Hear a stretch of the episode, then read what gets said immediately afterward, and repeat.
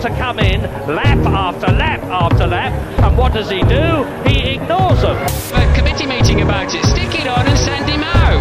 Just get it through the bus stop chicane, George. Try and straight line it. Get to the line, and we'll see what happens. Perez tries to cut off Hamilton. Who knocks up and goes straight on. This is quite appalling. This is the worst start for a Grand Prix that I have ever seen in the whole of my life. What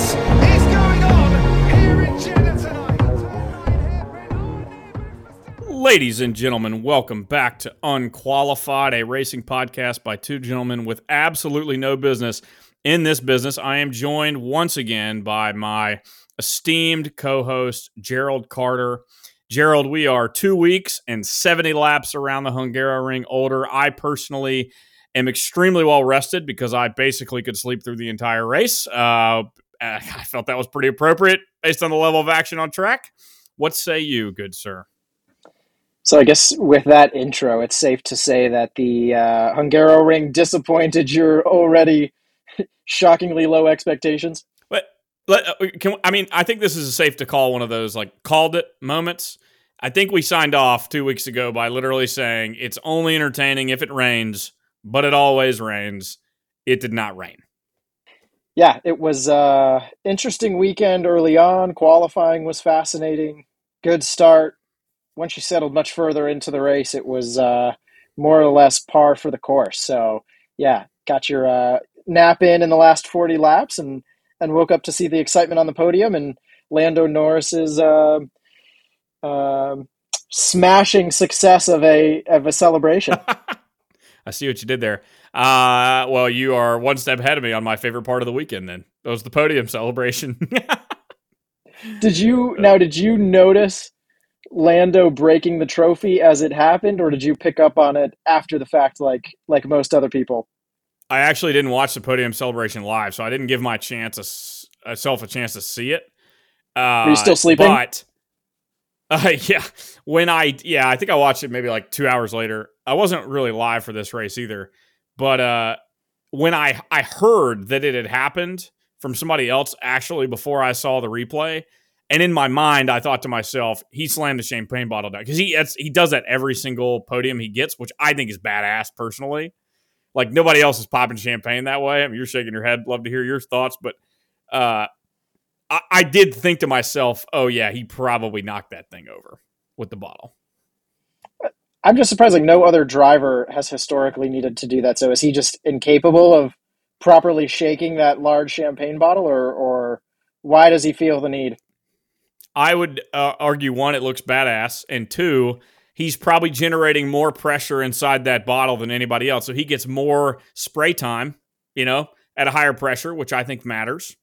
Um, you know, and also he's a risk taker because you never know. One of those times you're going to pop that bottle down on the ground and the bottom's going to fall straight out of it, and you're going to cut your hand with glass. I mean, who hasn't done that with a beer bottle? So I, I think it's um, I think it's bold. I think it's courageous, and I think it adds to the entertainment value on uh, what can otherwise be just really boring and kind of repetitive podiums. I mean, seriously, name one other driver or one other thing that has ever spiced up the quality of a podium celebration aside from you know Muhammad trying to give out some second BS trophy at Silverstone while they're spraying champagne. Like podiums are just the shoey, so of course. Oh, the shoey, there you go. But uh, the point being, like people are remembered for stuff like that and not a lot of guys go out of their way to do things for that. So, and arguably the shoey is a health hazard, so at least this one has uh, you know more medically sound. But I do wonder, given the punitive nature of the FIA, uh, what what new regulation they will institute to prohibit bottle smashing whilst on the podium. It, it's only a matter of time.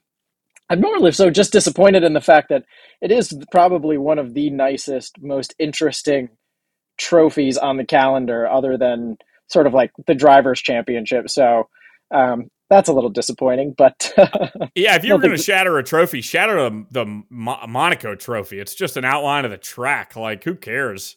You know? Yeah I agree. balsa wood like, yeah this is like the jade egg they stole in oceans 12 you know? It's like super ornate.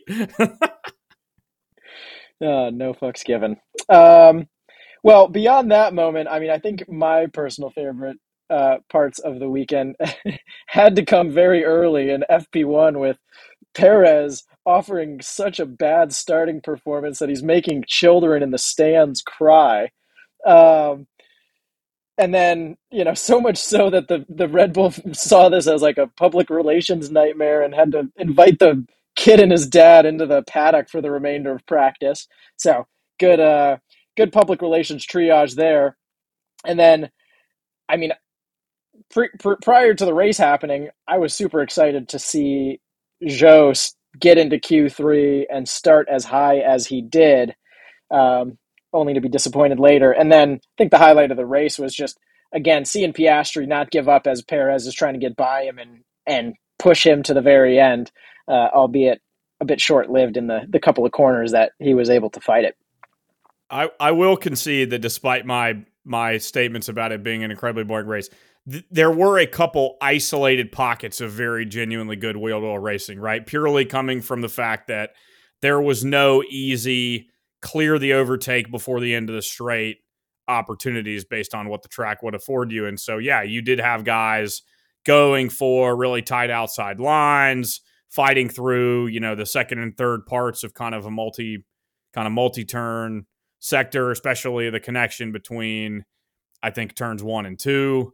Uh, so there were moments where you were like, whoa, you know, and this is where Fernando did his crazy defense of of Lewis back in the day to protect Ocon's not back in the day that was last year to protect Ocon's you know uh, win. So so so the track it has the ability to produce really good isolated side by sides, but it in the aggregate is not great for overtaking. I do, I do think that the new cars have helped, but it there's only so much you can do on this track. I think is my general view. Yeah, I mean, there's not long enough straights. I don't think it's structured well enough to have some sort of like back and forth racing. And I think one of the interesting potential policy changes that were highlighted during the race was the possibility was the overall like DRS approach with the the sort of double DRS zones off of a one detection. And I think it was Coulthard who proposed that should they really if a pass gets completed on turn 1 should the driver who made the pass still then have DRS approaching turn 2 basically allowing them to pull away from the driver they just passed or should that like negate your ability to use DRS and actually you know giving the the driver that got past a little bit more of a chance to battle back. And personally, I totally agree. I, it seems odd that somebody could make the pass and then still have the benefit of of DRS. I'm sure that creates some gamification, right? But it's almost like they need a second detection or like a point immediately after the corner when to assess that they don't have DRS anymore.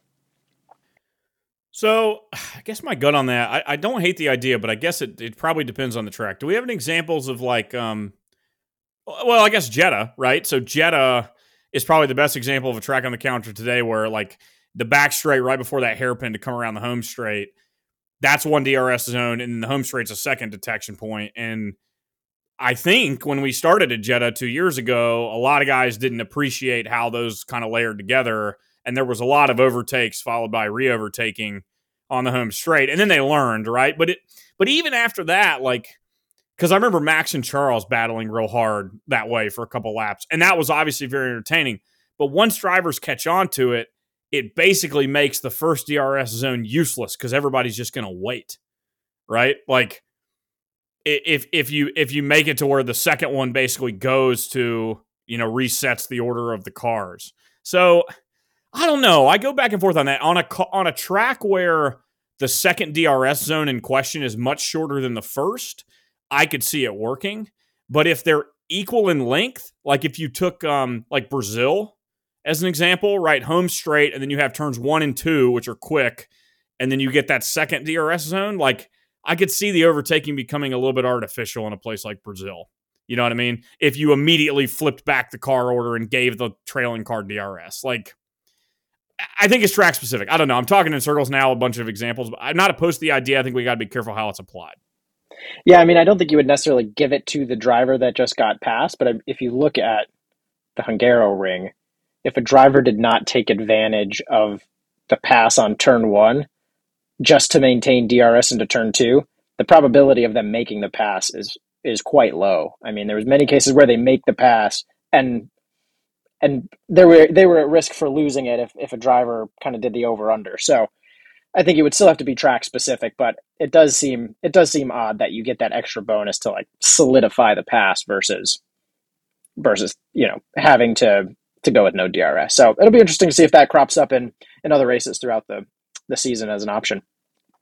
All right. Well, we covered a little bit during the race, but let's jump back to the the start of the weekend. I alluded to uh, FP1, but FP1. I mean, we had to talk about it because, well, let's take a step back. Even before FP1, the race weekend has not even started, and the the all attention, all of the fanfare centered on the return of the golden boy himself, the the best smile on the grid, Mr. Danny Ricciardo coming back. The Prince of Perth. That's my new name for him. The Prince of Perth returns. pretty catchy. Not bad. I, I know. It's pretty good, right? He actually is from Perth. So, yeah. Done your research. Um, yeah. I guess question being was it excessive and was it so excessive because of his popularity or because the sport at the moment is starved for any level of intrigue and controversy given the domination of, of Red Bull and Max at the moment? It is 100% the latter. And in that, I have to ask you, Gerald, aren't you starving? aren't you hungry?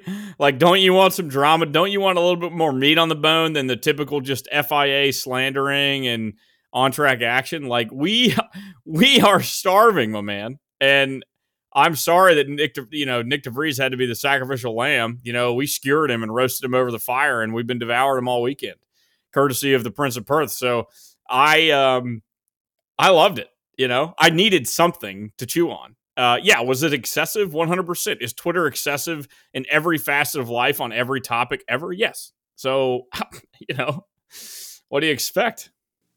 I was less intrigued by all of the just personal elements of Ricciardo and much more of like the game theory that that spawns out of that as you think through the advantages that Red Bull has of evaluating Tsunoda versus Ricciardo versus um, Perez and and now the the urgency that all three of them have. So I, I do think it was it was nice from that standpoint and, and set up the weekend well which now leads us to FP1, right? So Ricciardo back in the car talks of, you know, this is his chance to prove himself if he can keep pace or surpass Tsunoda. Does he solidify his his Red Bull seat or is he gone? This puts Checo in the hot seat. FP1 ready to get the weekend started. Perez almost maybe first on track. Turn five, lap one, practice one, the man bends it, goes long and bends it into the wall. I mean, what was your, what was like crossing your head at that point in terms of the, the narratives that were being spun immediately after the fact?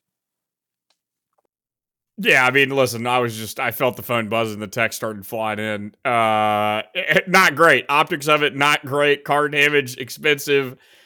You know, confidence detractor. It was all bad, Gerald. There was no silver linings in that and he he smacked the shit out that wall. So uh, that was that was not an easy repair job. He kept his boys busy. I mean, there's just no good feelings coming out of that. So also he completely stopped the practice session and by the time it had restarted it was pouring rain. So he basically is the reason that no one got any legitimate laps in an fp1 uh, so yeah it was it was about as bad as they come. And i would be lying if i was sitting here and saying i wasn't kind of panicking a little bit on the inside. Uh, yeah. I not mean, as yeah, bad with the benefit of hindsight but at the time yeah. Yeah at the time you look at that and go wow, that that that was the nail in the coffin that that sends him home at, at that point, you know, at the end of the season, or as some maybe excessive takes called it before the summer break, which seems absurd, even more so now after the race. But I just speaking to the the permeation of all like F1 media and expectations. Even that poor kid understood, even an eight year old boy understood the implications of Checo crashing in FP1. So Um, all eyes on him for sure. So to your point, FP1 gets shut down. Most of the rest of practice goes off without a um, too much notable, um, which takes us to qualifying this weekend. Having a unique qualifying, which I guess did impact how teams chose to run through practice, but in essence, reduced tire allocation overall, and then required compounds to be used in each of the sessions. Q1 starting on hards, Q2 mediums, Q3 soft. What was your thoughts on the format? Did you think it it made for a more exciting qualifying? Do you think it resulted in the the closeness across drivers that we saw this weekend? No, I think the regulations have led to the closeness in, dri- in drivers. Excuse me, because that's been true literally all season. Um, I uh, I actually shared the perspective of I think several team principals kind of were of this accord, which is it just felt a little bit forced, you know. And I think if if the end of the day their end objective is to reduce the number of tires in the uh, weekend allocation from 13 to 11 for the name the name of sustainability, which I'm all for. I mean, two tires per car per weekend is a ridiculous amount of savings in shipping and also just the cost of the rubber and the disposal, you know, um, considerations of that. But, but if they want to do that, just do it and then let the teams work within the constraints between practice and qualifying about how they want to save their tires for that. Like, to me, the sport only gets more entertaining when you leave more things up to the discretion of the teams, including tire choice. Um, you know, because then we have more weeks where we get to walk away asking the question, what the f- was Ferrari thinking, right? Like when we make more decisions, theirs to make. And I just, yeah, I don't really see a good reason from a comp- competition standpoint to, to force a tire uh, choice on them. So it's all about the uh, the active ratio, right? The number of decisions that the team gets to make is equivalent to the number of fuck ups that they that they can realize.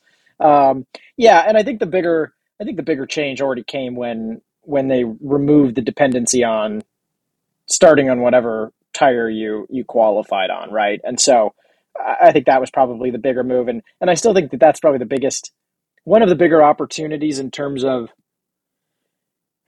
making things like practice more interesting is actually better reporting on the compounds used, the age of the tires. Like there's so much data and and impact in that that goes almost totally unreported except different offhand comments behind by the by the commentators or now at least they've started to show you know they've been showing more the age of tires on track. And so i think that's something they need to continue to push to push more.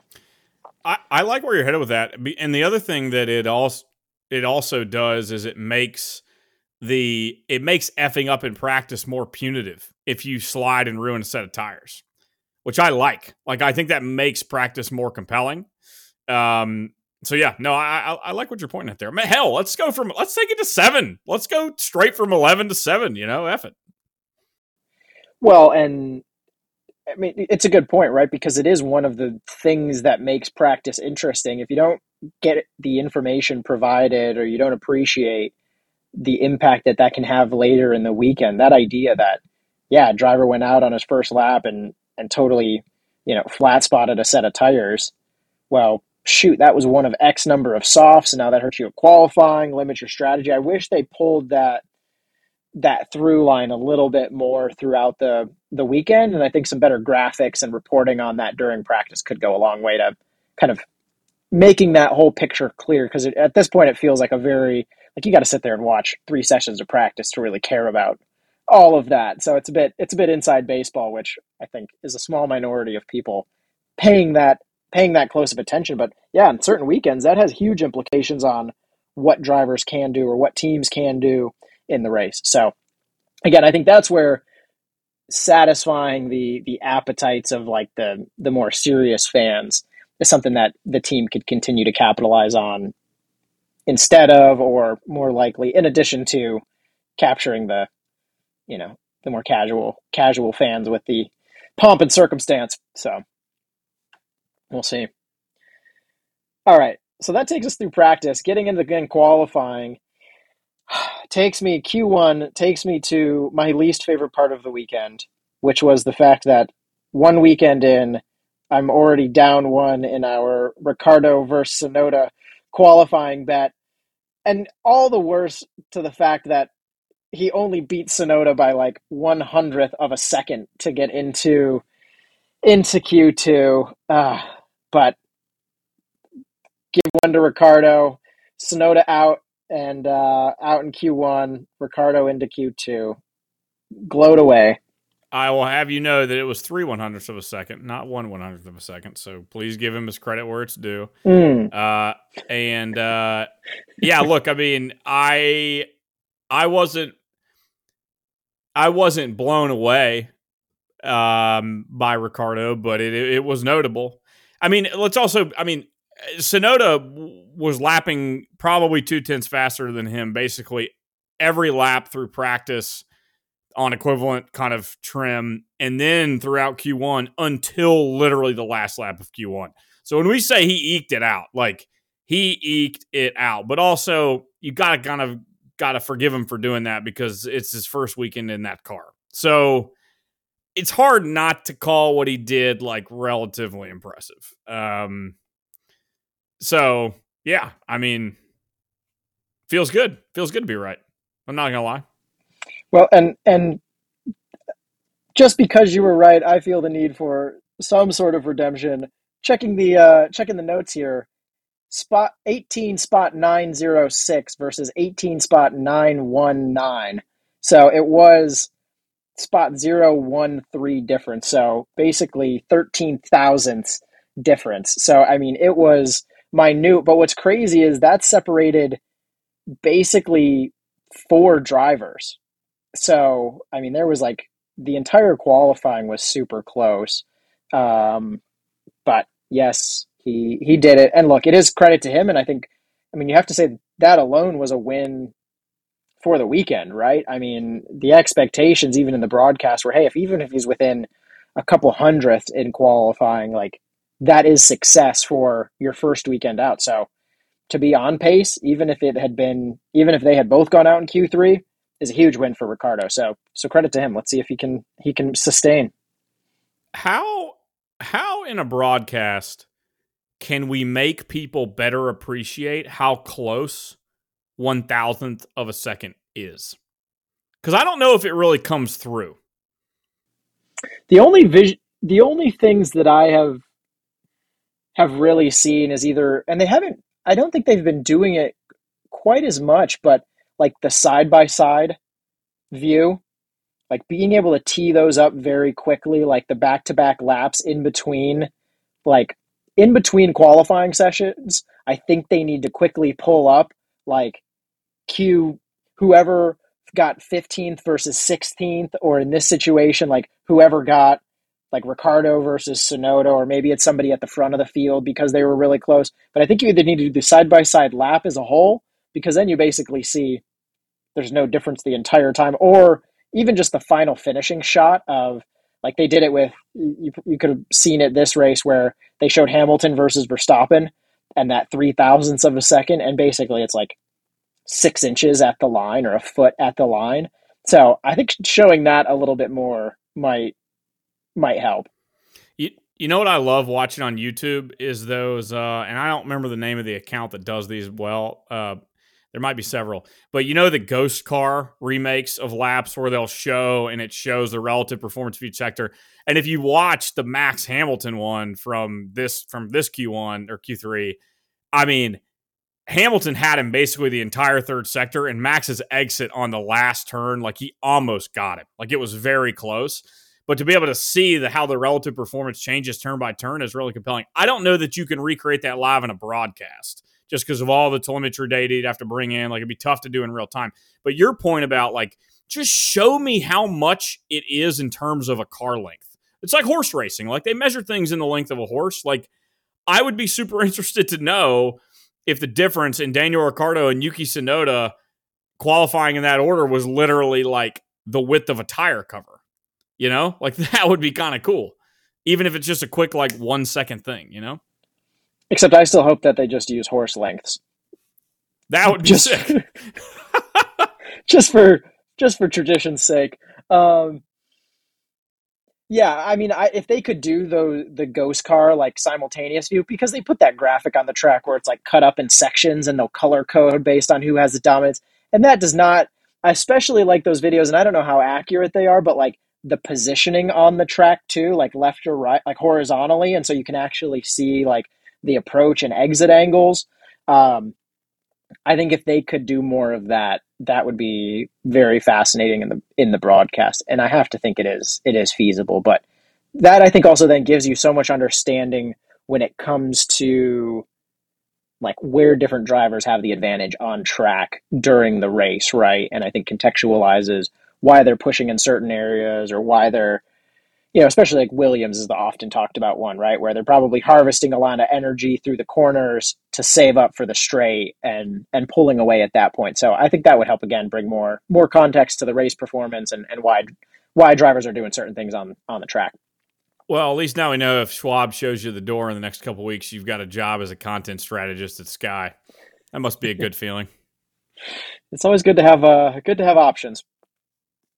All right, so that takes us through Q1. Triumph for Graham, plus one to you. We'll see if uh, we got 11 more races, and he needs what seven more qualifying performances, and Yuki I like his needs odds. seven for me.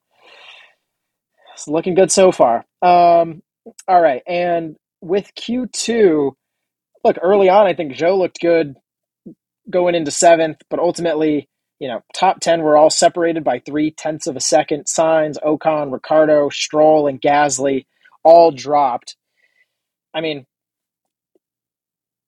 given that, do you really think at that point, like, there's many conclusions that you can draw when all of these drivers are within three tenths of a second, which, you know, from doing a sim is like, you can't even get to, as an amateur, you can't even get two laps that are within three tenths of a second most of the time. So, how much can you really draw from that performance, or some of this just luck and the smallest of things sort of creating the world Yeah. difference. I think in general, it's really hard to draw. Basically, outside of Red Bull, it's really hard to draw conclusions about team performance intra week. And honestly, like it's just conf- you know further confirmation that if Max didn't exist, this season would be batshit crazy. We would literally right now, Gerald, be talking about whether McLaren had a chance to win the constructors championship. We would be talking about that right now if it wasn't for Max Eh, which is hard to fathom for a team that literally was last by a, a significant margin for the first three races.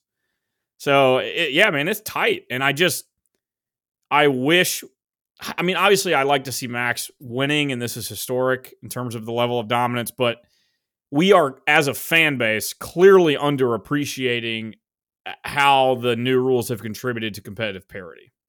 I think. Well, and that's where Um, when you get so much so much talk about how it's boring and and we're deprived of all this. Yes. For first place from a, a max standpoint, yes. If that's what you're evaluating the the intrigue of the sport on, you're going to be disappointed. But to your point, it is a total toss up. And when we said when you made your prediction of would Max and Red Bull would they win constructors by more than they did last year? The thing I did not anticipate was the fact that there was basically no clear second for the entirety of the season. And I mean, it has changed every three to four races who's taking that that second place spot, which contributes to that gap and for Red Bull. But man, as long as you're willing to look from second place on, it is hugely fascinating at this point. And as you said, you basically can't have any expectations going into any weekend except that Ferrari will somehow fuck something up at some point. That's the that's the only guarantee. The only teams I can really fully count out before a weekend are Haas and Alpine. Uh, and then Ferrari usually takes himself out of it very quickly into the weekend. But yeah, I mean, other than that, everybody's basically in play. So All right, well that takes us then to to Q3, which was fascinating. Um, look, first off, Perez made it, so I mean, praise God for that. He he bended on lap one of practice, but the man at least made it into Q3, breaking a what five race streak of not making it into Q3. So big win to him. And I think the most interesting thing was the fact that I think it was known that it was disadvantageous once again to be first out on track but basically every session he was lined up first to to get a lap in before he would have any traffic and I thought that was again smart and I think it was a conscious decision to say, look, you might get eighth, ninth, tenth in this session because of track evolution, but you're in Q3 and at least you'll get some decent laps. And so I think it was at least smart for them, as we've said, of he just needs a level set, get back to zero, have a decent, clean remainder of the weekend. And so from that standpoint, I, I think it was a win, but let's be honest, you know, qualifying where he did um, in what ninth place is is still a is still a disappointment. Um, Big time. Yeah, I mean, I heard some things about the last lap, like the tire warm up for his last lap in Q3. They did something kind of wrong, but at the end of the day, it's just like you can keep looking for excuses, but in a generationally dominant car, like you've got to be qualifying in the top five. No excuses every yeah. every week. I, I, yeah, I don't disagree. Top three, but minimum top five. Um, well, when does he not have issues with tire warm up? So I mean, what is it's been multiple, you know, two and a half years at this point. Like, can we get a can we get a change in, in strategy? If he's going to go out that early, send him on two laps. Like, I don't know, but he's got to figure something out. It can't be an excuse anymore. It, it, it his it's funny how his his practice and his qualifying if he hadn't had the race that he had, God, he'd be in a world of hurt right now. Like a world of hurt. I mean, there was a lot riding on that performance especially with Ricciardo doing what he did. And and the track being what it is and the difficulty to pass, it was like very easy to shape up that way. So so yeah, credit to you know at least saving face during during the race. But Perez and his largely disappointing qualifying once again. The inversely Hamilton, the shock of the weekend on pole by three thousandths of a second, you know, a foot or less at the line, followed by Verstappen, then Norris and Piastri for McLaren, really making them the best qualifying team um, this weekend. Followed by the shock of Zhou in fifth, Leclerc, Bottas, Alonso, Perez, and they were the only team with two drivers in the in the top ten. So credit to Hamilton, credit to McLaren, and and big shout out. I'm sorry, Bottas was there as well, and and Alfa Romeo um, coming out of nowhere with with the Q3 performances. So, what was your I guess what was your big conclusions or takeaways from the pretty mixed up Q3 that we had? Shock up and down. Honestly, I the McLaren performance might have been more shocking to me than the Hamilton performance. I mean, I at least knew coming into this weekend that the Mercedes car likely would be more at home on slow speed track like the Hungaroring, and you know Lewis historically dominates here, so I had at least that to go off of. But I mean, good God, McLaren, man, we just spent the entire last two weeks hearing from Lando about how that car is a piece of trash and slow speed turns. Like, I was kind of expecting them to be fighting Williams, if I'm totally honest, uh, based on how he was talking, and it seemed like they didn't skip a step from where they were in Silverstone. So, um, look, I mean, I, the order of the constructors is shuffling so fast. It's for me to sit here and say like McLaren's here to stay. I just how could you? But it was it was shocking based on what they were saying internally that they were they didn't drop off at all. Um, so yeah, I mean, I, I thought it was a crazy qualifying. I mean, I did, I'd love to see. I mean, come on, man, like you knew Max was going to get his during the race, and the fact that Hamilton out qualified him had no bearing on the end result. But like it was pretty cool to see him and Bono juiced in the car after crossing a line. Like, you remember when Hamilton's last pole was? Do you remember? No doubt. I'm sure you'll remind me. Jeddah of 2021, Gerald, the week before the Abu Dhabi controversy. That's how long it has been since that dude has been on pole, which is crazy. That's nuts. It, it, it like we were due. So it, well, it, was, what it was since that season that he had been on pole and had a win, right? And so this at least snapped the the qualifying or the pole position streak. So now he's just he's looking for his win. And and for me, it was I think it was Piastri that was the bigger, not the bigger, but again he he's continuing to be there, right? It was not a flash in the pan. It wasn't one good weekend when the car performs and Norris is up there Piastri's right right behind him. So again, similarly, first year in the car. I mean, awesome credit to him, and, and he's doing exactly what he needs to do, and easily the the standout um, rookie of the year, and so far earning the earning the the controversy that he created, and and being worth the worth the ire um, that McLaren received. You know, here's the other thing you're pointing out, which I think is another valuable byproduct of competitive parity, is it gives the driver the opportunity to make the difference.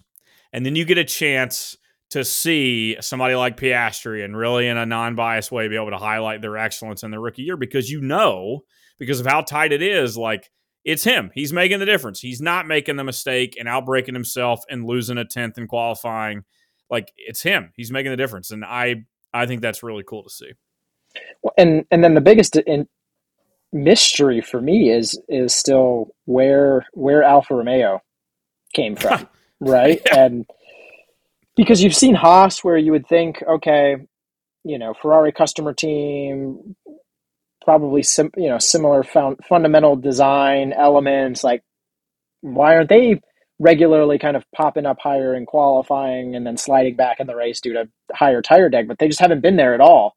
And then all of a sudden this weekend, popping up there in a huge way. And unfortunately, we didn't really get to see how that manifested in the in the race after you know the first six feet of the of the start. but you know, I it'd be again nice to see them up there as well. The more, the merrier. And you know, I just hope that that wasn't a, a once and a once and done. All right. Well, that takes us then, I think, to the race itself. Um, let's pick up on that theme where uh, Zhou fifth place, best qualifying ever. I'm thinking, man, he showed it in, in qualifying. You know, you only might get one race a year where it can be your standout race. I mean, De Vries got a whole drive off of a surprisingly good performance. And so, man, Zhou, or like half a question, drive, half a drive, and this is his chance though to say, "Hey, if there are doubters, I deserve to be here because the driver makes the difference," as you said. And unfortunately, race start anti-stall, loses multiple positions, basically slides to the back of the grid, and worse than that, trying to compensate for that going into turn one, smashes into the back of of the golden boy Ricciardo, who then bowling balled into both Alpines, causing their second in a row double DNF.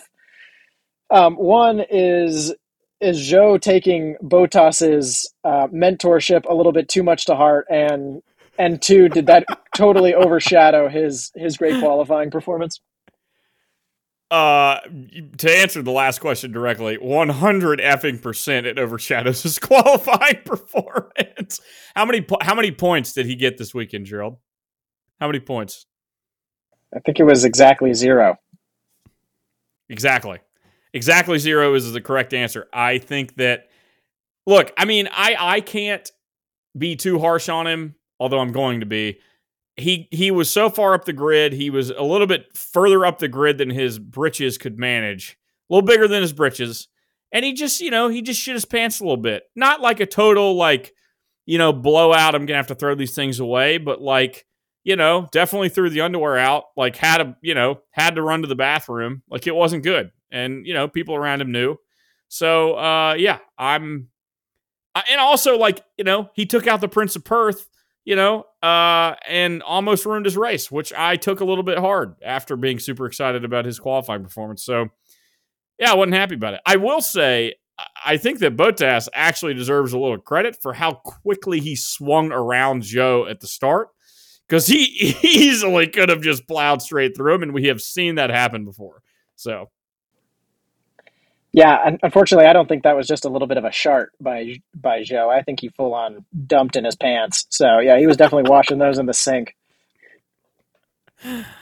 Oh man. Um, so with that being said, uh, the the the biggest victims were the Alpine team. Um, you know, did, did you have any sort of sympathy or uh, for them and and their race ending on basically lap one? I do want somebody to pull the data and tell me if there has been another team in the last three years that's had their cars come together more than Alpine. Because I assure you, the answer is no. and it's not even intentional; it's like unintentional collisions between teammates, and it, I just it is just so beautiful. Um, I hope it never stops. Well, and it doesn't even matter which drivers, right? It's it's bound to happen. Well, and this was only exacerbated by the fact that I watched the the Alpine like Drive to Survive episode this weekend, and it just made me think so much less of the team. With you know, they made Otmar look to be such a goofball, right? Trying to speak other languages to people, and you know, being the least cutthroat team principal on the grid, and then the um, the CEO Rossi just totally creeped me out with how he drinks wine with like his lips protruding so much into the glass. Everything about it was just distasteful. So um, I'm I'm quickly joining your camp of um, happy to see happy to join in their downfall. Dude, they're just pretenders. Sell your team to Porsche and do us all, or Andretti for that matter, and do us all a favor and just go back to your chateaus.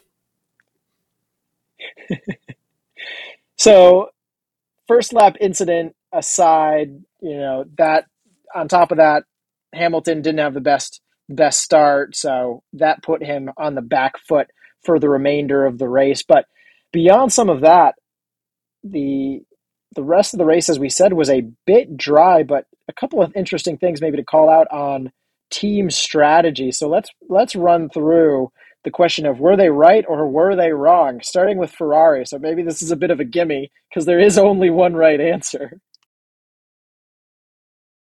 I gotta, I got, I, honestly, Gerald, I think I'm enacting a policy of permanently muting their team radio until they sort this shit out. I mean, in all seriousness, like Carlos Sainz does genuinely no longer takes any instruction from his race engineer. He makes every single call, and then Leclerc's, you know, not quite that bold, never will be, and he's just, so he's just over there, you know, basically just like a wounded puppy.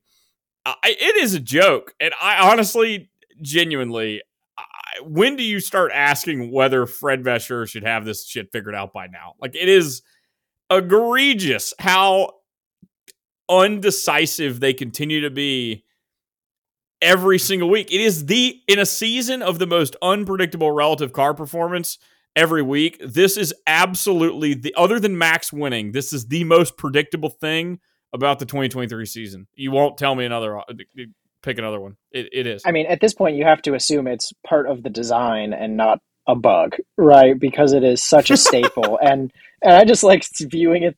So first off, I do not turn it off. I have separate screens dedicated to both Ferrari drivers' team radio because I do not want to miss a moment of the action, and I like viewing them through like the the stages of grief.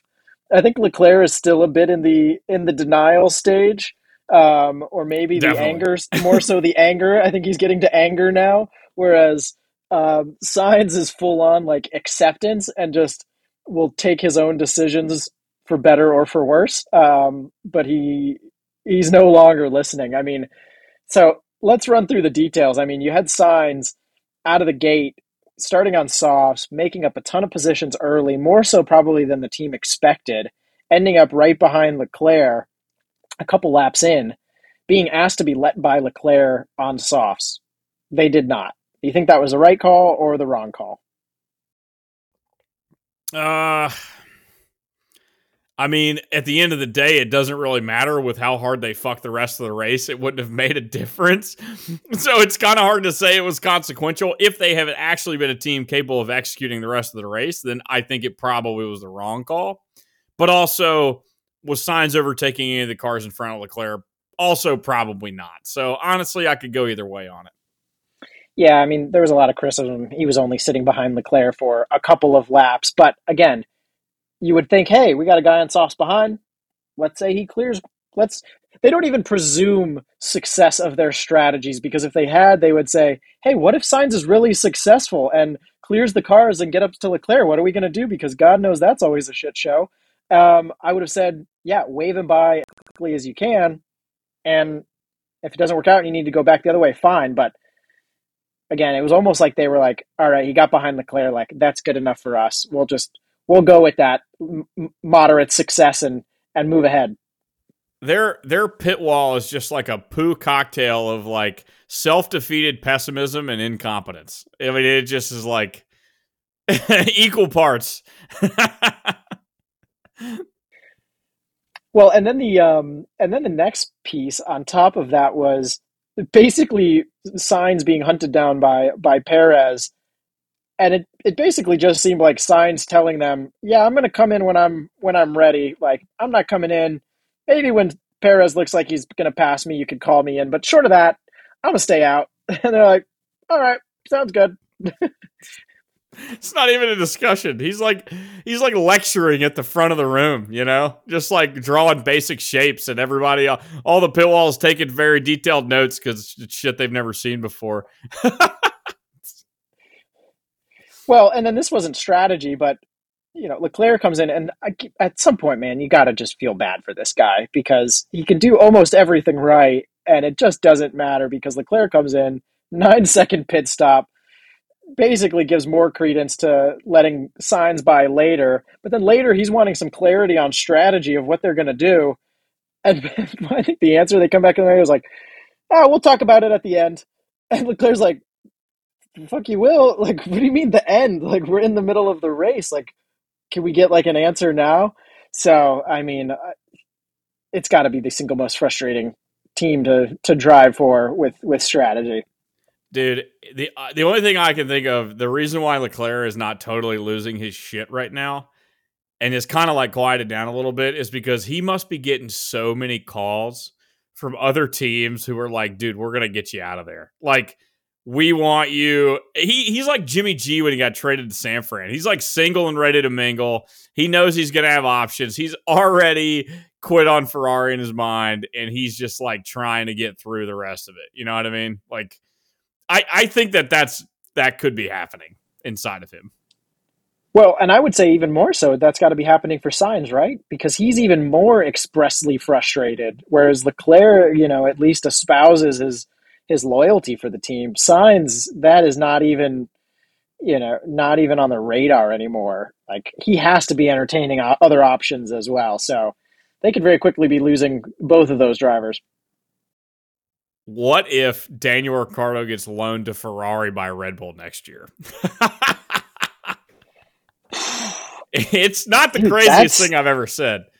I mean, thinking about where does Ricciardo go? Because again, I have a hard time seeing them replacing Perez for a year if they if they have interest in another top, you know, clearly top tier driver, which regardless of how Ricciardo performs, I don't think he fits into that category anymore. So yeah, I mean, if you see a, a departure of Leclerc and Sainz, who do they go to? Maybe that's maybe that's uh, Ricciardo's shot for. And then that poor guy. Oh man, his like happy-go-lucky nature. That would be truly the. Can you imagine the sad narrative that that is of like the smile finally wiped from Ricciardo's face as he's listening to his Italian team strategists. You know the do you remember the team radio in Monaco the year that he in 18 when he should have won with Red Bull and they bungled his pit stop and Hamilton ended up winning and he just had that he just said no words, no words on team radio on, on repeats. he was like no words guys, just leave me alone. I mean, how often would that happen? Oof, I'd love the I'd love the side by side pictures of like Ricciardo through his entire career and then Ricciardo at Ferrari just a scowl and like aged like he was the president. I hope that happens now. Uh, I, I think we need to keep that uh, keep that top of mind. All right, so I think Ferrari dude, we, were they right or were they wrong? They were. We wrong. don't need we don't need the Prince of Perth tangling with the bup, the Muppets of Mar- Maranello. You're really hot on the alliteration today. Like Dr. Seuss. Oh man. Um, all right. Well, let's go to let's go to McLaren then. So, um, you had Piastri in front of Norris, Hamilton coming from behind. They pit Norris first, who subsequently was able to undercut Piastri. Right decision, wrong decision to pit Norris first versus Piastri. I mean, if if um if Piastri and Norris's pace had bared out over the remainder of the race to really be level, then it would have been unfair to Piastri. But it's kind of hard to deny in hindsight that McLaren was right if what they were optimizing for was give the track position to the car that we know is going to be faster over the remaining race distance because they that's that's what happened. So I, on one hand, I'm like, okay, Piastri earned the position, it being very racy on the first lap and having a great start, so he's he deserves track position. But in re- reality, we know that's not how team strategies are decided, um, and they're optimizing for the full race distance. So I think they did the right thing, and honestly, it's one of the reasons why I like Piastri as much as I do. Is he, he was like very clear eyed about that in the post presser. You know, he wasn't like talking like Mick Schumacher was that one year after or after Austria last year, when he's like, you know, this is what I deserve from the team. And Piastri was he, he's like, no, like. Sure, could I have looked at it in a microcosm and called it unfair? Yeah, but there's a million other things in that race that I need to do better. So I'm just going to focus on that and shut the f up. Like, and I I like really respect that. So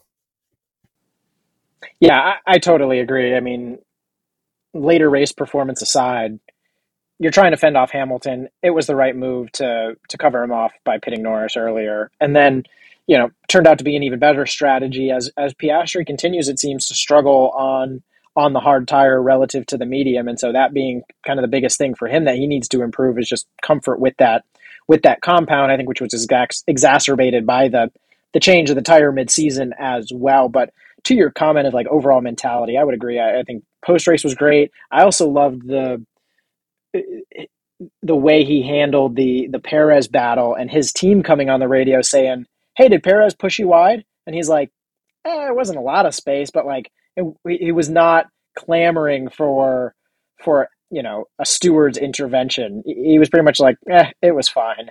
Um, so respect to him for that because I think what it was it earlier in the weekend during practice Ocon is is in the heading out of the pits, and Tsunoda like comes out in front of him, but pretty safely, and and jumps on the radio immediately, complaining about Tsunoda being released unsafely, and even Palmer on the on the commentary is like, dude, just do the job, like get on with it. What are you bitching about? It's like FP two, like come on. Um, and so I just think that contrast like plays shows really well for for Piastri, as you said. Couldn't agree more. I think it's kind of a little bit of an Australian thing of like not being a bitchy prima donna and just like get down to business, you know? Um, I, I would, you know, it's not like I sat around listening to Mark Webber's team radio when I was eight years old, but like I could imagine him personality wise being that way. You don't really hear Ricciardo bitching on team radio a lot. Like I just appreciate, he, you know, it's like the def, it's kind of like, um, similar to in, in international football, like not being a flopper it's like, yeah, man, like you just don't lose sight of the bigger picture. Take ownership of the shit you know you can do better and just put your head down and go fucking race. And you're probably going to end up ahead of the guys who are back there bitching about God knows what. Hello, George Russell, uh, at every other, you know, lap of the race. So, like, he's, it's interesting because Piastri's not, I wouldn't call him a dynamic personality, right? In the way that Ricciardo is, but he's incredibly likable um, so I, maybe he's going to be a slow burn for me. I could see myself becoming a huge fan of his over time. I, I think you're right. There's there's certain something about the kind of the, the broader Australian mentality, right? Is like serious about the business, get down, do your work, like maximize that as best you can. But at the same time, there's a certain element of like being pretty casual or laissez-faire about some of the other personal stuff like you're not nitpicky you're you know you're willing to take things in stride so um, but yeah to your point he's not as you know as colorful of a character but i think that that simplicity will will serve him well kind of long term and honestly I, I think i'm kind of jealous of the aussies in general that they get guys like this you know and meanwhile, we're stuck over here with Logan Sargeant just like grasping at straws. And I'm just like, God, I just give me one cowboy. Just give me one, man. Like Australia's got like 30 million people in it. It's not a big country, and they've just cranking guys sportsmen like this out. It's just like, dude, what are we doing wrong in our country? like, ugh. Dude, if you want a cowboy, watch the rodeo.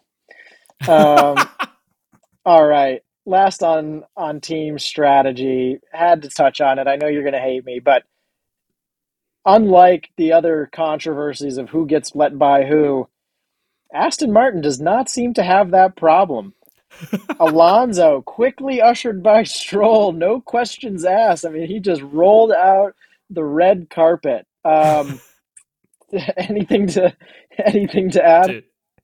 Uh, I have stated you can go back and check my previous record on my comments of what is motivating him in relation to Lawrence Stroll, and uh, you know, in service of my own physical safety, I'd rather not express those again here on this this episode. So, uh, follow the money, Gerald. That's all I'll say. Follow the money. Pleading the fifth this week. All right, wise. Yep. See, can, can see you're learning. Well done. um, all right, and then I guess in terms of other strategy, so I mean, Perez pitted while trying to pass Hamilton. Basically, was trying to pass him for for three laps. Really couldn't get by him. Good defense by Hamilton.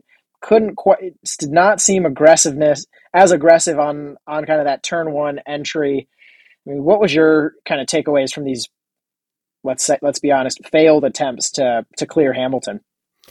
I think it's a little bit uh, harsh on Perez. One because he had great overtakes on a number of other drivers, Piastri, Alonso, Sainz, and Russell. Uh, and two, like he was also trying to overtake a car that was running him down in the last, you know, 10 laps of the race. Uh, you know, another three laps and Hamilton probably had him.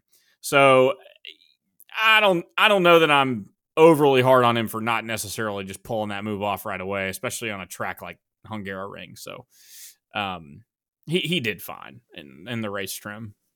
Well, and you see something kind of similar later in the race as Perez is trying to hunt down Norris, right? Which is the nuance of how effectively drivers utilize blue flagged back markers to to pass or actually create barriers for the driver that's that's hunting them. And I think you just saw that that slightly different caliber between Norris and Hamilton in this race of how cleanly they move by back markers, how they really optimize the time for getting by them so that it creates more, you know, and in this case, it's really quickly going into turn one, home straight, clear the back marker, and then you basically left Perez the whole rest of the lap sitting behind whichever driver um, again. And, and so I think Perez just struggled a little bit with that this race as well, which I think complicated his ability to chase down Norris and ultimately let Hamilton close it up um, again. So clearly a boring race when you're you're looking at how effectively drivers are optimizing blue flag passing, but it is what it is. Should should we enact a rule that says that as soon as you get lapped by the lead car, you have to retire? Hmm. You're just your race is done at that point. Yeah, I mean, why why should back markers be influencing the happenings at the front of the grid where the overtaking is points consequential? Like what what good does that do to the sport? Like it's completely artificial relative to the actual raciness of those cars. Like uh, you know, I don't know. Just send them in. You got lapped. I, I guess the only problem is there might be some races this season where it might only be Max and two other drivers out on the on the grid at the end. So, so, mean, so be it. We had a race start two years ago where Hamilton was the only car in the grid. You know, like I'm open to it. You know, I, I'm. I mean, I'm all I'm all about punching down on the less fortunate. You know, we know. We know. You're a big, a big down puncher. Um, I mean, look, they're they're trying every other freaking thing this year. Might as well, might as well give it a shot. Hey, while we're fucking with the format, yeah. Um, all right. Well, let's uh, we we've touched on it a couple of times, but let's come back now. The big the big battle of the weekend: Tsunoda versus Ricciardo. Ricciardo beat Tsunoda in qualifying. Did you take any more away from Ricciardo's performance throughout the the race, and can you chalk it up to anything but a, a huge huge success this weekend? Yeah, I mean, dude, when he went into the through the turn and turn one after he got hit by Zhou, I mean, I was like, yeah, there's no way he's not last you know, amongst the non DNF cars. Like he'll just never recover that. And I mean, he climbed back up to his grid position, which is kind of um, uh, amazing in that car. Um, and I, th- I think, correct me, you, you, you may know more about what happened to him intra race than I, but my understanding is that he basically called his shot during the second stint and went long on tires and essentially overcut like five cars. Uh, and it was his call. I think it was a discussion with his engineer, but like it was his desire to to, to try that. So credit to him. You know, it's like he didn't panic. He seemed to be not being afraid to be aggressive, which if uh, you know on your first race back with all of those expectations, you wouldn't blame if, if he was a little bit cautious, but he kind of was just seemed like he was like, fuck it, we're gonna roll the dice and see what happens, you know? And like that's the Daniel Ricciardo that I think is probably the one that's gonna do a little better than the McLaren Daniel Ricciardo. So I don't know. You know, I'm not look, it's he didn't cure cancer, but like it's kind of hard not to be impressed, especially after the the collision in turn one. I mean, he didn't finish in the points. I believe he started where he qualified, or he finished where he qualified, right? So, yeah. but yeah, to yeah. your point, you know, yes, could he have taken the conservative route? Sure, that would have been maybe advisable, but at the same time, really, what does he have to lose? So, yeah, I would agree. Love to see that decision. Love to see him banking on himself, and you have to hope that that confidence continues because that's the only thing that's going to keep him around. Um, if that gets shattered, he's you know he's going to be right back where he was. So let's let's hope he maintains.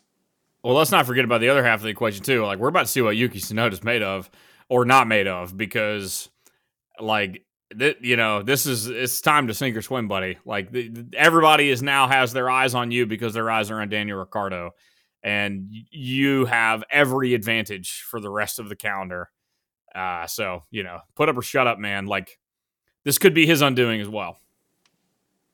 Well, and and look, he basically held court for the race just like Danny Rick did, right? I mean, he picked up his two spots off of the the Alpine DNFs and finished two behind Ricciardo instead of four. So, um, yeah, I mean, but but he has to show it in like I think we said he has to show it in qualifying, and at the end of the day, he's got to he's still got to finish ahead of of Ricciardo and and arguably should have given how the start went, but you know, I don't think you can really say one way or the other except to say Ricciardo did probably better than most people expected. So did you see, did you see the picture on? You know how the uh, Sky Sports had the kid kid reporters around the paddock this weekend? Yeah, yeah.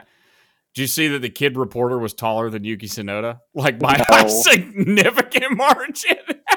and I think I think Sky Sports put him on blast, like on their Twitter account. I was like, oh man, you can't be doing that. That's cold, man. Give the guy a break. Yes, pretty oh. cold hearted. Dude, no mercy. Oh man. Yep. All right. Well, let's. We got a couple of quick questions for you. Then we'll get into some post race debrief. But um, one one thing I had to ask that seemed like such an oddity in the race. But at one point, what lap sixty two, Russell's asking if if he can pit, and he's like, eight laps to go. He's a second and a half behind Sainz. I mean, was that just was that just a bluff trying to fake out Sainz like he was going to pit? And if it was, was that the worst bluff of all time? Honestly, if you think you need to bluff Ferrari to beat them on race strategy, you are severely misguided because I can assure you they will beat themselves. Stop no, inventing, George. I, stop inventing. I yeah, I think it was just a brain fart moment, to be honest with you. Um, but who knows? Yeah, that was so weird. Like, what is he trying to accomplish? So, um, nice. to your point, yeah, he does not need to play chess with the the masters of checkers. To the that's team that's already got the gun held to their own head. Just a few words of encouragement will do, George. They're playing Russian roulette with themselves. Um, all right, and and I think this is a fitting fitting close to the race, but you know, one of the final laps, GP like checking in on Verstappen with just the most casual, like, "Hey, we haven't talked in a while. Everything, everything good?" Verstappen's like, "Yep, just, just rolling." I mean, is there going to be like a an asleep at the wheel moment every race now? Because this is not the first, the first one. They're gonna have to put one of those features on the car like Teslas have. They like vibrate the steering wheel to make sure that you're still like attending on autopilot. Red, Bull's gonna have to install one of those steering wheel vibrators.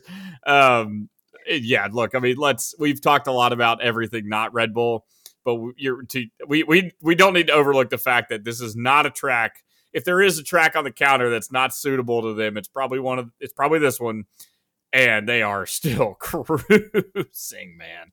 Like, well, that's what's kind of weird, especially Oh. after the narrowing of a couple of races, where, as they'll say, this was expected to be one of their worst races or worst tracks of the season, and they cleared the field by 35 seconds. You know, half a lap, Well- or half a second a lap. So I I, I mean- can't remember the line items of all the upgrades they brought, but before this race, there were several side pods. I think were part of it as well. Yeah. But dude, and Spa, look the hell out. that car might literally lap the field twice.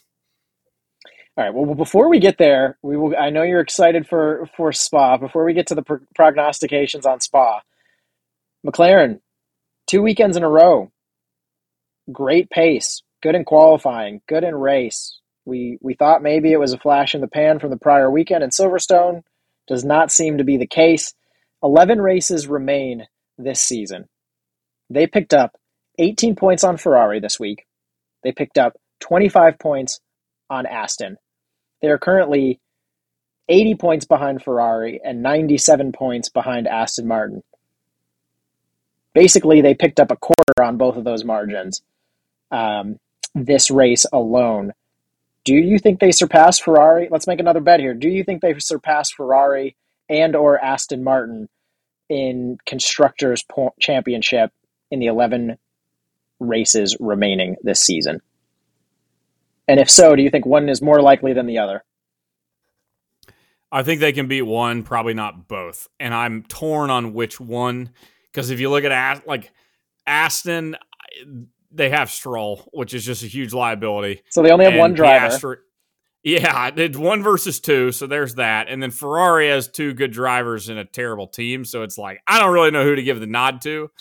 Um, so therefore, I'm just gonna say I'll split the mi- the middle and say they'll beat one of them, but not both of them. Hmm. Yeah, I think I, I I love the framework that you've provided for another reason, which is a way to view the relative performance of Stroll. And if if Aston Martin gets past but Ferrari doesn't, what you're basically saying is Stroll is worse than Ferrari strategy, um, which is about all you need to all you need to know. Um, but I think you're right. I if I had to plant one, I'm going to say in Aston Martin's case, you have one driver every race. The the degree of impact of Ferrari strategy failures is at least contingent or variable from race to race, and so I think they might eke out some more points there. So, albeit they only have you know 80 points on McLaren at the moment, I think they last longer than than Aston Martin, and uh, and Aston Martin falls by the wayside on on the back of ability to only ever get more than one point. I still don't think we've seen the last of Aston Martin. You know, like I, Hmm. they've got some intra-year development to bring on, and I I'm not counting Alonso out to win a race for the end of the season, but over the course of the race season, I I think I agree they've got a better shot at catching Aston. Oof, so we're calling an inversion. Aston then would fall what all the way to fifth at that point. So man, Maybe. that would be at that point, dude. If they fall, well, I mean, yeah, if they fall to fifth, Stroll's got to go, right? I mean, uh, yes, but no, Gerald. We've said we've talked about this many times. just seems, Wh- God, what that's just sickening. he's gonna what's he gonna do? Fire the reason he's an investor in the sport in the first place? I- You know, like as much as you and I would love that. I mean, maybe maybe Red Bull will loan Daniel Ricciardo to Aston Martin. Alonso will sign another year, and then uh, you know Stroll will be like the PR, the cute you know third driver PR guy on the Instagram pages. Like I don't know, but Crazy. uh, uh, yeah, I mean it's disgraceful for sure. Yeah, if they were to lose be- basically second place to to drop to fifth, lose three spots in the constructors because of your your one driver's performance. Yeah, that's that's pretty sad because Alonso's still sitting third in in drivers, just ahead Yeah. of Hamilton, and Stroll's Yeah. down in ninth, just barely clear of of Ocon, who hasn't even finished in two races. Yeah, I mean, I Stroll And Piastri's going to be quick on his heels. I mean, Piastri's only 18 points behind Stroll at this point. I mean, shit, he'll make that up in the next two races. God, and don't I want to see Piastri eat his lunch? I mean, just in terms of likability, man, like let him eat. Oof. Yeah. Ah, craziness. Um, all how right. how I, I- I don't mind to take I don't I don't mean to take shots at all of Canada right now, but I'm going to do it. How badly do you wish that like the persona of Australians was like what Canadians were? Hmm. How cool would that be if we had a neighbor who pumped out people like Australians? That would be great, you know? Dude, I don't know if we could handle it because if you think about like the the redneck subculture of Australia, can you imagine the, the That's fourth? Can you imagine the the respective Independence Days, dude? I think there's just too much too much volatility on one on one continent. I think we I think we're good to have a the world's largest ocean between us. Far too Yeah, similar. We need Yeah, a we need a little bit of a moderation up north. that's probably God, it would be interesting. Um, all right, with that, um, let's see, what else do we have? I mean, I think the only other two more things here on in post race. So there's some some commentary during the week of, you know, Alonso claiming that the newly introduced tires, kind of harder construction, potentially lower deg, have hurt Aston Martin in particular, along with Red Bull relative to other teams. You buy that? Uh, kind of, but also who cares? right? Like I, I, I, I welcome to F1. Every season, the regulations move in some way, shape, or form that advantages some teams and disadvantages others. You know, Mercedes got disadvantaged from their low rake configuration a little while back. Like it happens, man. So like. Do I think it's the sole contributor to Aston Martin's recent slide? No. But it's probably not factually just completely unfounded. I mean, there's got to be something. It, intuitively, it makes sense based on the tendencies of that car. Um, but also, like Alonso, like shut shut up and sh- you know just just drive. Yeah, I mean, I think it's probably had some, but but again, I think it's probably more so the development of the other teams around him. I, I do like how they bumped lumped Red Bull into there. I was like, oh, it doesn't seem to be impacting them that much. Um, so yeah, so yeah, Red- I think Red- trying to trying to make a bit of excuses for the for the team. Yeah, Red Bull didn't ask for that. They didn't ask for that to be associated with that. Leave them out Yeah, of this. don't loop us into this. We're still winning. Um, all right, last question here. Hamilton qualified on pole, still performed great during the race. Do you think? Do you think he's still being a little bit too negative or harsh week over week about his his team's performance, his car's performance in particular? One hundred percent. I I'm glad you asked this question. I I'm getting a little tired of it. Like eh, you know, he's in arguably the second best car on the second best team in the grid, depending on the week. He just qualified on pole. I, clearly, it's just coming from a place of his expectations being set at competing with Verstappen. But I mean, dude, like, look around you. Like, I, I think it's about time you reset your expectations, at least this season. You know, um, it's not like he's getting his break speed off by his teammate. You know, like if anything, it's the opposite. So I, I think he needs to give the boys at Brackley a little bit of grace. Um, you know, I think they're moving in the right direction. So I don't know. I, Yeah, I mean, I think it might be. I think it might be a little bit much, but you'd have to know more about the respective cultures of the teams, right? Because at the same time, I still like the fact that Max is disappointed that he didn't get pole right by three thousandths of a second, and and will quickly criticize kind of where the the car ended up in in qualifying. So I do think there's an element of, you know, you really didn't see that level of criticism or scrutiny from Hamilton last year, even though the car was so much worse. And I think it was almost like we're so far off, and I'm just trying not to get a herniated disc that you know I'm I'm not even seeking that level of performance. But now that they're a bit closer, you know, he's searching for those marginal gains. And so I, I think, you know, if you've built the culture and the expectations in that way, I'm all for it and and holding the team to a high standard. But yeah, I mean, from somebody in a leadership position as well, I think you just have to be mindful to to balance that as well, right? And and praise the praise the progress and praise the development. So I I guess I don't see it as that big of a big of a deal. I'm just I'm monitoring the situation. That's all. Mm, that's fair. That's fair. Taking in data. All right. Um, all right. Well, with that, let's uh let's jump to our DNF of the week. Who do you have? this is going to come a bit out of left field, but I'm going to put number one Sky Sports for having these absolutely god awful guest pundits, most notably Nico Rosberg and Danica Patrick. Get them off every broadcast for the rest of my life. Like, absolute value destroyers for completely different reasons. I am so sick. I, I don't want to listen. If I see his name or her name in the thumbnail of a YouTube clip that highlights the weekend, I am not watching it. Like full stop. What are the different I, I reasons just, between the two? Well, Rosberg is like artificially controversial, like just going at people's throats for no fucking reason. Like not even in a way that's like ah he's stirring the pot, you know, he's doing it for the fans. It's just like no, like you're just going out of your way to like be an asshole. Just so like every time. Christian yeah, every time Christian Horner gets into the microphone in a post race interview with him, he looks like he wants to just like choke him. I mean, it's like it's horrible. And then Danica Patrick might be the most flat, monotone, unenergetic interview I have ever heard in my life. She and she's gotten no better like, at any point. Like if you want to add her to the American races, you know, for Yeah. like a 5-minute segment, fine.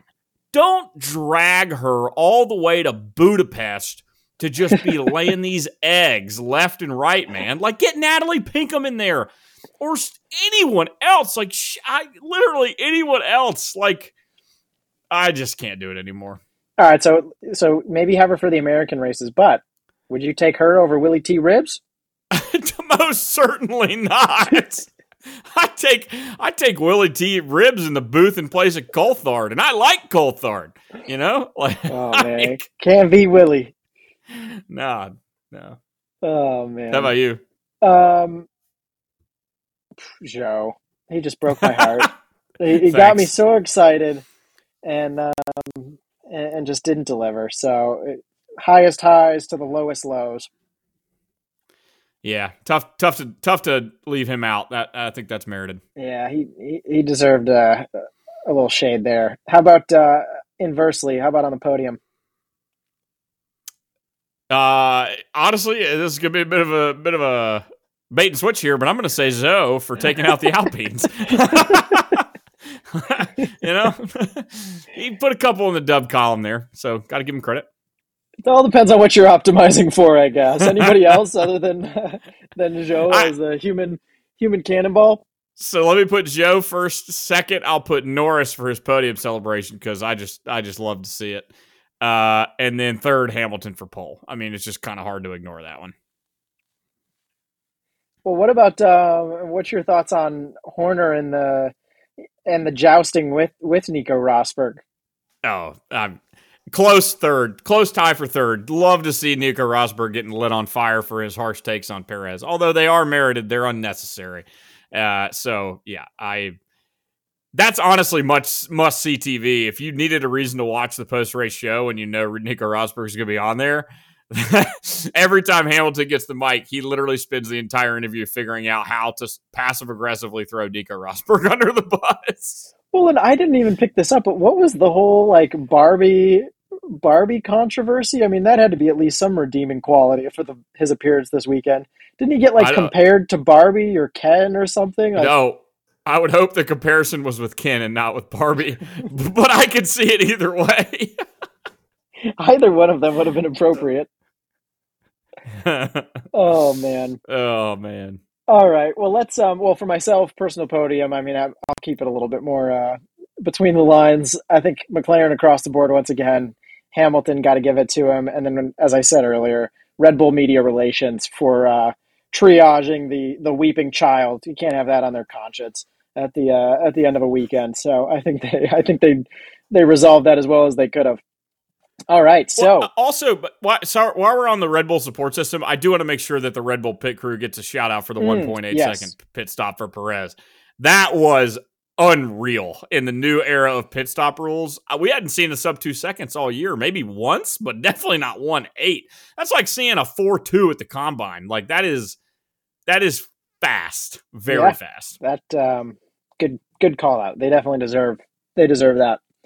Um, all right, so as we look ahead to Spa this weekend, I believe so a little back to back action.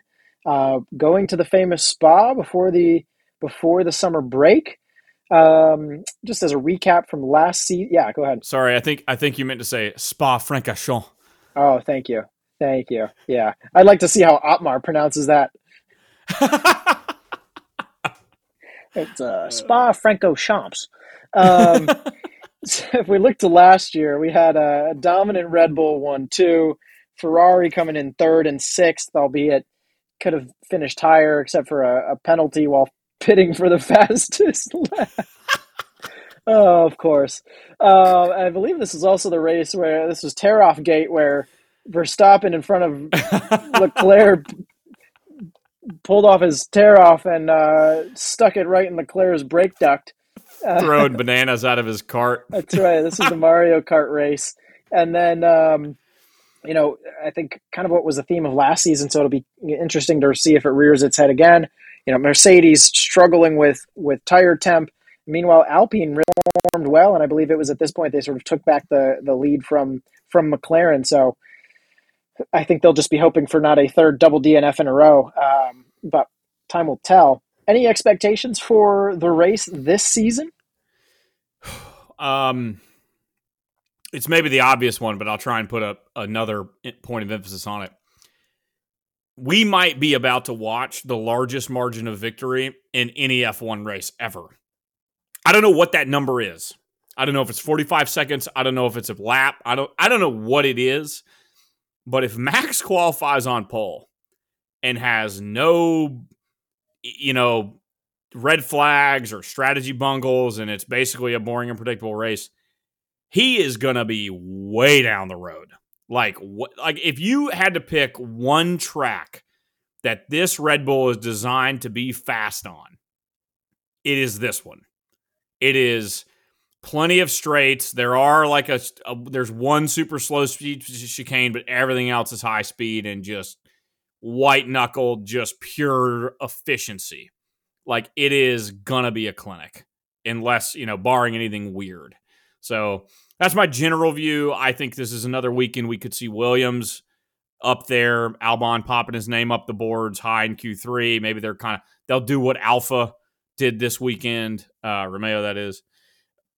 Um, and honestly, just in general, like I love Spa. I, we'll put the controversies of Rouge aside for a second, but like it's a top three track for me. I think this is Formula One at its finest. Um, so yeah, in general, just very excited. Would love to go to this race one day. I also love that it's in the middle of the Ardennes. I think that's awesome.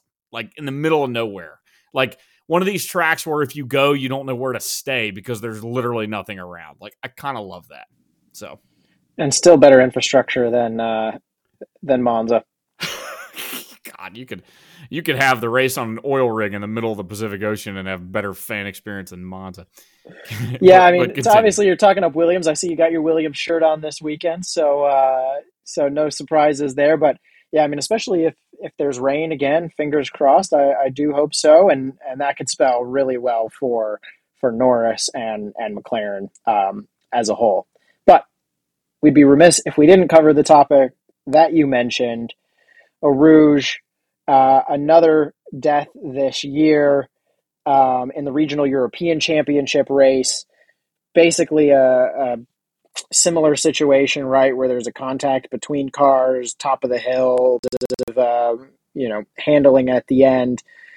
Do you think there's a need to, you know, cresting the hill, hitting the wall, and then back onto the track? Basically, is the is the situation? I mean, do you think there needs to be a change to the track, to the crash structure, or do you leave it as is and it's a risk of the sport that everybody accepts? I mean, well, they, they changed the runoff design and the barrier design after Antoine Hubert died three years ago. And then a guy in a slower speed car died uh, this year, and the one you mentioned, Dylan Van de Hoff. So I think it's it's getting harder to believe that there's anything you can do to the turn other than make it slower to make it safe and I really or straighter, I, right? You'd have to soften the yes, soften the angle.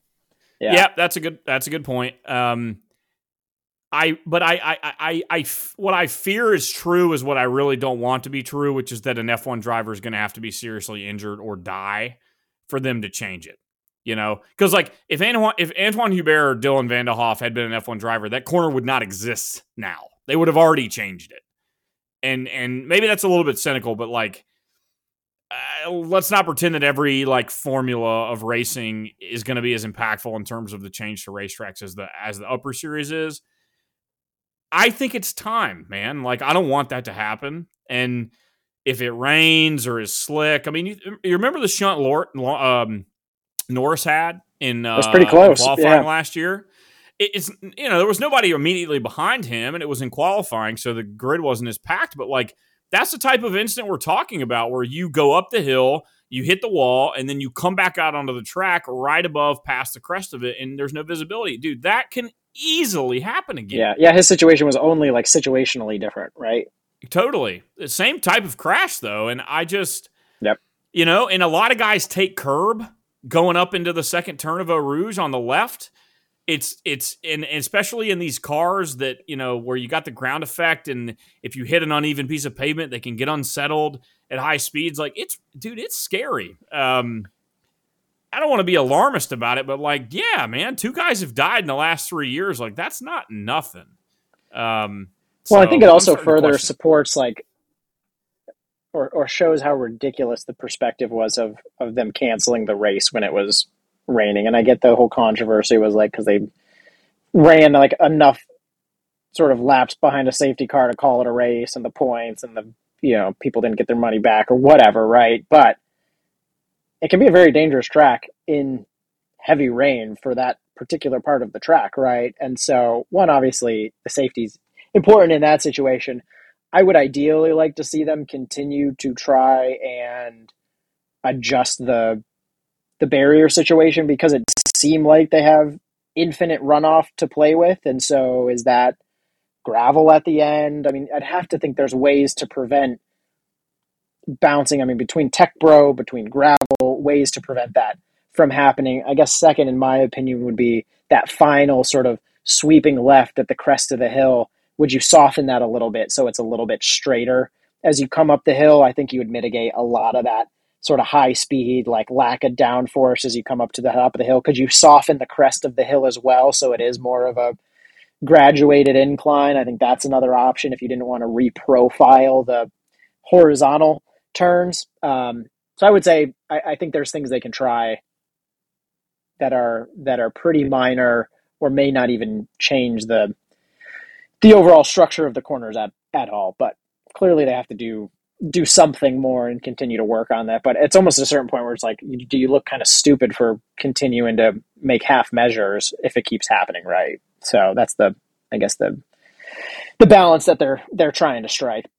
Yeah, but I, you know, but at this point, like saying that it's expensive is not an like, dude. We're in a the Formula One's as popular and as lucrative as it's ever been. We're well past expense being well, a reason you, to not yeah. reconfigure a track. And you think and the broader I, sport would help support that as well, yeah. right? Like Spa already having kind of cost challenges to do certain modernization to the track to keep it on the calendar. But I mean, if it's that important to the sport, which I think it kind of should be, especially when you know from all the drivers' perspectives and you know the same sort of history as you hear with Silverstone. Like you'd think there would be some sort of you know funding that they provide to to help with that. Yeah, we don't want to lose Spa on the calendar. Like I really, really don't want that to happen. Similarly to how I wouldn't want to lose Silverstone, I wouldn't want to lose Suzuka.